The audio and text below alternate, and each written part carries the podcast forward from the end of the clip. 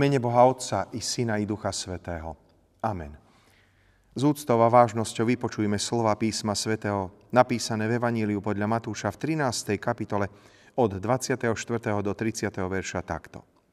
Predložil im iné podobenstvo. Podobné je kráľovstvo nebeské človeku, ktorý zasial dobré semeno na svojom poli. Ale keď ľudia spali, prišiel jeho nepriateľ, nasial kúkoľ medzi pšenicu a odišiel. Keď siatina vyrástla a vyklasila sa, ukázal sa aj kúkoľ. Sluhovia prišli k hospodárovi a povedali mu, pane, či si ty nezasial dobré semeno na svojom poli?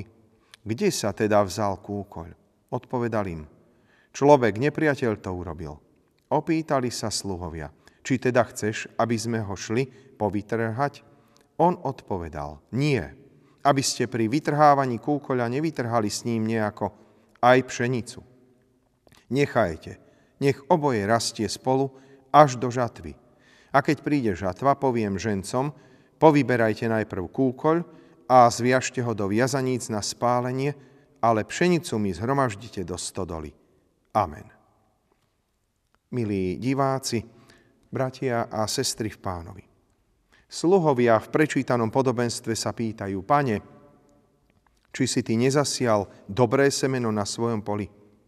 Ako teda, že tam, kde sám Syn Boží zasieva dobré semeno, pretože práve toto sa pri kázaní deje, sa objavujú aj takí, ktorí svojim životom nejako nedosvedčujú, že kázané slovo počuli, že mu uverili a že sa podľa neho aj správajú. Toto je dosť vážna otázka, ktorá trápila našich spolubratov či spolusestry v dávnej či nedávnej minulosti. No zároveň ona musí trápiť aj nás. Takto nás aj dnes toto Kristovo podobenstvo o kúkoli a pšenici chce priviesť k správnemu postoju, aby sme vedeli, ako chápať našu svetosť i svetosť cirkvi ako takej. Pán Ježiš v symbolickej reči podobenstva poukazuje na jednu skutočnosť, ktorú musíme mať na zreteli. Nepriateľ syna človeka, diabol, útočí a bude útočiť na církev. Bude v nej vzbudzovať svojich poslucháčov. Tomu v církvi je a bude až do konca vekov. Týmto spôsobom diabol ohrozuje církev znútra. To znamená, církev nie je ohrozená len zvonku, so svetáčtením, svetským a konzumným spôsobom života, ľahostajnosťou, modernými, módnymi vplyvmi a podobne. Čo je horšie, to je fakt, že církev je ohrozená aj znútra. Je niektorými samotnými členmi, ktorým nejde o Božiu vec, ale o presadzovanie svojich vlastných záujmov a predstav na poli církvy, ktorým nejde o vyvýšenie Krista, ale o zviditeľnenie seba. Bratia a sestry, a ako sa s týmto ohrozením máme teda vyrovnať? Bezprostredne sa ponúka jedna metóda. Ísť a kúkoľ plevy povytrhať. Takto reagujú aj sluhovia z nášho podobenstva. Je pravda, že v dejinách cirkvi sa tieto tendencie mnohokrát objavili, no církev nikdy nedokázali od kúkoľa očistiť. Nikdy sa v týchto pozemských podmienkach nepodarilo vybudovať takú dokonalú, ideálnu církev, v ktorej by boli len sami svetí, bezchybní a dokonalí ľudia. Preto nás už na začiatku dejín církvy sám jej zakladateľ, Pán Ježiš Kristus, varuje pred podobným počínaním. Ani oni z kruhu svojich dvanástich učeníkov nevylúčili Judáša, Napriek tomu, že v ňom od začiatku spoznal aj pán Ježiš svojho zradcu, nie. I on mal v Božích plánoch spási svoje miesto. A preto príkaz pána Ježiša znie netrhať. Aby ste pri vytrhávaní kúkoľa nevytrhali s ním nejako aj pšenicu. Nechajte, nech oboje rastie spolu až do žatvy. Našim cieľom podľa podobenstva tak nie je ľudí z cirkvy vyháňať, ale o stratených sa starať a snažiť sa o ich nápravu. To bolo to dobrým premáhať zlé, čo sme boli počúvali. Nezabúdajme teda na jedno, bratia a sestry. Nie je našou vecou súdiť, odsudzovať, exkomunikovať, vyhadzovať, aj keď zároveň platí církevná disciplína. Máme sa skôr snažiť o sprevádzajúci a vychovávajúci princíp, ktorý je naplnený nadľudskou trpezlivosťou. Jedno nebezpečenstvo, ktoré církev ohrozuje, teda je vnútorný nepriateľ, ktorý aktívne pôsobí skrze nepresvedčivých členov. Druhé nebezpečenstvo však spočíva v odsudzujúcej a radikálnej reakcii Církev, ktorá by chcela byť exkluzívnou výberovou spoločnosťou, taká církev vedie samu seba k uzavretosti a sústredeniu sa len na tých, ktorí majú vo veciach jasno.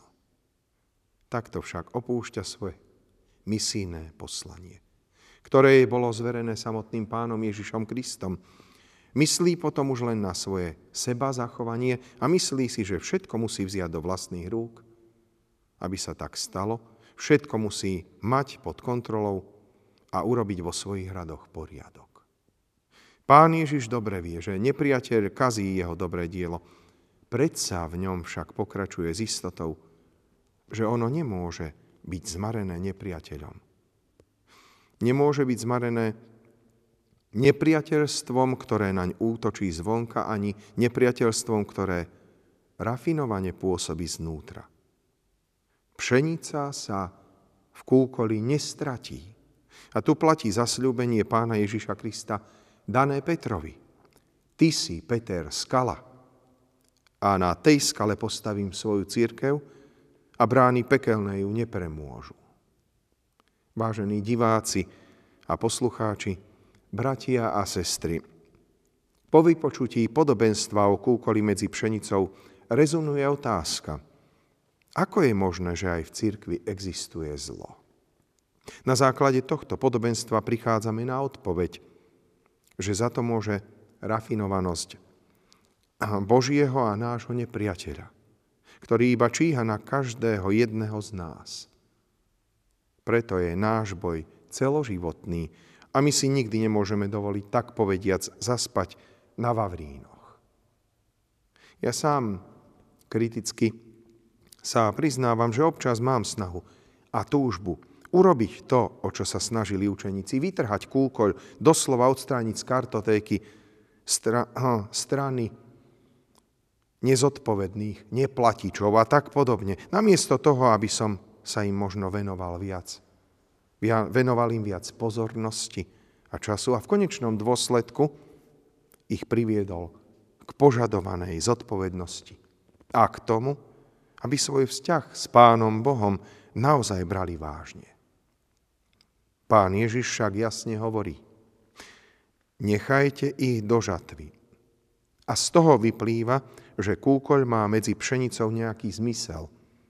Povedané, zlo má zmysel aj v mojom osobnom živote, zlo má zmysel aj v živote spoločnosti, v dejinách sveta, i keď to znie čudne, lebo jednou z odpovedí sú slova starého Simeona ktorý držiac narodeného spasiteľa na svojich rukách vyznáva, aby sa zjavilo zmýšľanie mnohých ľudí, mnohých srdc.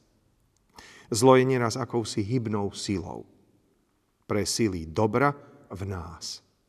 Bez poznania zla by sme nevedeli oceniť a vážiť si dobro.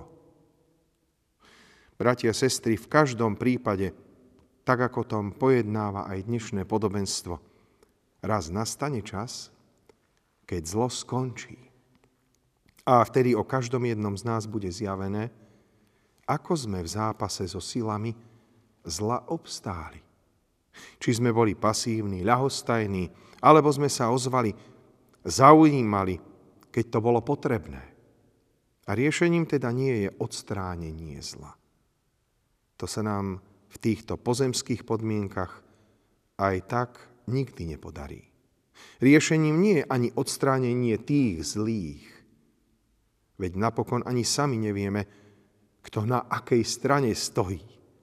Riešením je zápas viery o presadzovanie dobra skrze nášho pána Ježiša Krista. Kiež nás v tomto zápase posilňuje sám trojediný Boh, Otec Syn i Duch Svetý. Ten, ktorý nás povolal, posvetil a osvietil, ale aj v pravej kresťanskej viere zachováva a zhromažďuje. Amen. Skloňme sa k modlitbe a pomodlíme sa. Oslavujeme ťa, nebeský náš Otče, za to, že si poslal na svet svojho Syna, aby sa stal našim vykupiteľom a spasiteľom. Pane Ježiši Kriste, Ty si nám otvoril prameň väčšného života odpúšťajúcej lásky a milosti. V Tebe poznávame plnosť Božieho milosrdenstva. Vo svetle Tvojho slova vidíme svoje nedostatky a hriechy. My, keď stojíme pri pramení živej vody, vidíme vyprahlú púšť vo svojich srdciach. Náš život žaluje proti nám, ale Ty, dobrotivý Pane, nespomínaš naše previnenia, ale stále obnovuješ svoje milosrdenstvo. Dávaš nám šancu, aby sme aj my dobrý boj života bojovali. Aby sme dobrom zlo premáhali Prosíme ťa, zjav nám svoju lásku i slávu. Uspokoj nás svojou prítomnosťou, znovu zroď nás pôsobením svojho svetého ducha. Posilňuj vieru našu, aby sme aj my ochotne pracovali na vzraste Tvojho kráľovstva tu na zemi. Požehnaj našu církev, rozhojňuj v nej dary ducha, posveď nás všetkých, aby sa aj cez nás šíla známosť Tvojej pravdy. Vypočuj nás, Pane, a požehnaj. Amen.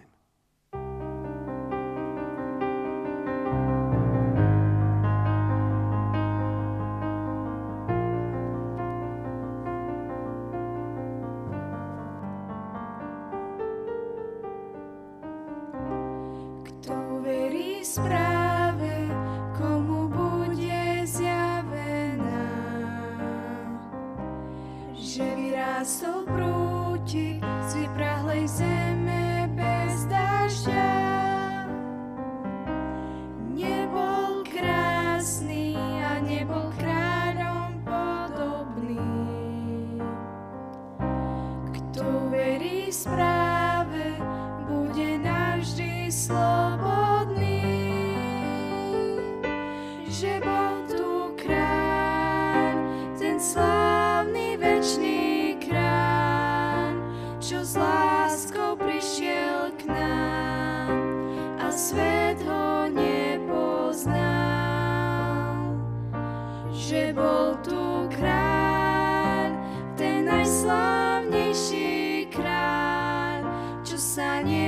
slávy vzdal, aby väčšnou získal nám.